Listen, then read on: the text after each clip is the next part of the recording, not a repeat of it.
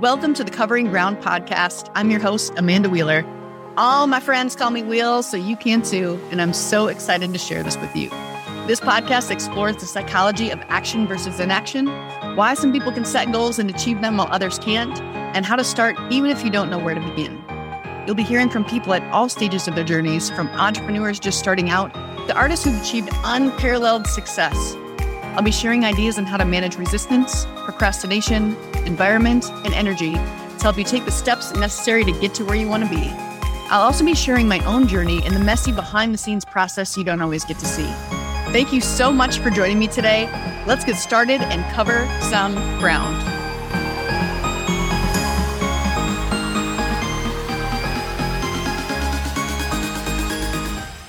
Welcome to The Tread, the show where I give you a thought or an idea to help you gain traction in your creative endeavor, in your business, and in your life. And today I want to share a concept from Precision Nutrition, PN, which is a habits based nutrition certification that focuses on behavioral change as well as food education.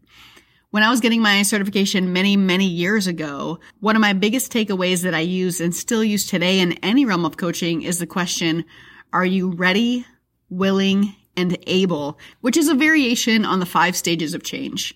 For someone to have the chance of changing a behavior or adding or subtracting a behavior, they need to have just a little bit of all three components going for them, or else having the new behavior stick is much, much more difficult. Having a why plays a massive factor in all this, but that is a topic for another time. That is a whole episode on its own. So today we're talking ready, willing, and able. So let's break this down. And I want to use something pretty generic because there's a lot of risk and emotion involved with things like starting a business or creating a one person show or even diving into nutrition and all that comes with it. So to make this as easy as possible, I'm going to say you want to learn how to play the piano.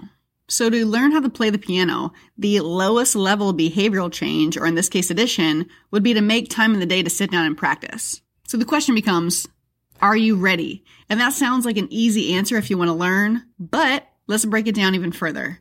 Ready, is defined by the Oxford Dictionary, is in a suitable state for an activity, action, or situation, fully prepared. Let's give it some thought. Are you mentally ready? Are you emotionally ready? And are you logistically ready?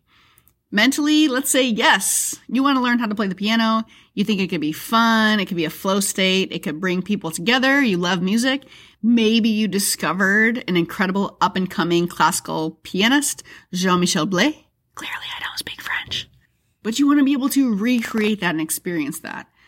Emotionally, maybe it's a little bit deeper than that. Maybe your grandmother played the piano and she would sit down and play for your family and you would come together and sing and feel connected. And maybe grandma can't play the piano anymore, so you want to bring that gift back to her. So emotionally, yes, you're ready. Logistically, are you ready? Do you have access to a piano? Do you have time you can make in your day?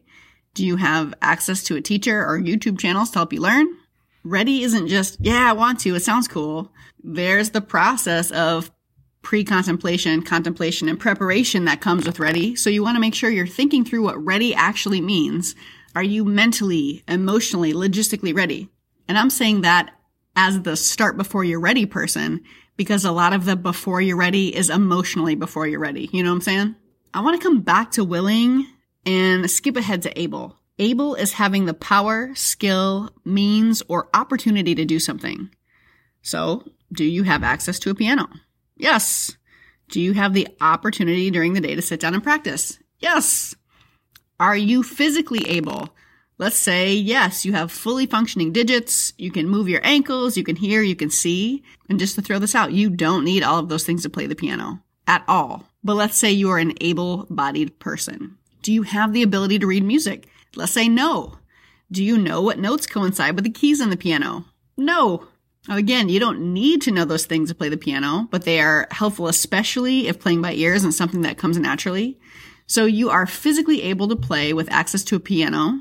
You have time during the day, but you are unable to read music and unable to identify notes on a piano. Sweet. It's all a good jumping off point. Let's circle back to willing because you are ready to learn. You are able to learn. Are you willing to learn? Willing is defined as ready, eager, or prepared to do something. Now there's a fun little overlap because it says willing is ready, which I kind of disagree with Oxford Dictionary. When I jumped face first out of a plane, was I ready? No. I was terrified, but I was certainly willing, knowing that I'll probably never be ready for it. Being ready to do something and being prepared to do something are two very different things. There's a mental shift that has to happen to be willing to do something. I think of going to battle or going to a CrossFit gym to get your ass handed to you or doing a cabaret after almost two years of not performing. In our piano example, are you willing to hire a teacher or watch a bunch of YouTube videos? Are you willing to learn how to read music? Are you willing to be really bad for a while and not have the technical ability to match your ambition? Are you willing to practice on a very consistent basis for years until your technical ability catches up? Are you willing to give up TV or doom scroll time? Are you willing to rent a practice room when your partner or roommates can't take it anymore? Are you willing to be a student again? These are all things to consider when you're wanting to start a new practice or change a behavior or take up a new hobby. When we come face to face with our wants and desires, the ready and the able tend to come a little quicker or tend to be things we can kind of figure out a little bit easier. It's the willingness to follow through that can be way more difficult to come to terms with because in any behavior change, there's a cost. Maybe it's time, maybe it's energy, maybe it's money, maybe it's ego and not being good to start. Wanting something to play the piano, to lose 20 pounds, to gain 20 pounds, to start a business. Wanting those things doesn't equal willing to do what you need to do to be able to do those things. As you're thinking through your wants, as you're thinking through some of your desires, I encourage you to take some time to sit down and decide what are you willing to do? And then you can start to do the things to get ready and be able to do them. I hope that this idea was helpful. I hope that you can take it and apply. If you have a friend that could use this little nugget as they're getting their stuff up and rolling, please share. Share it with a friend.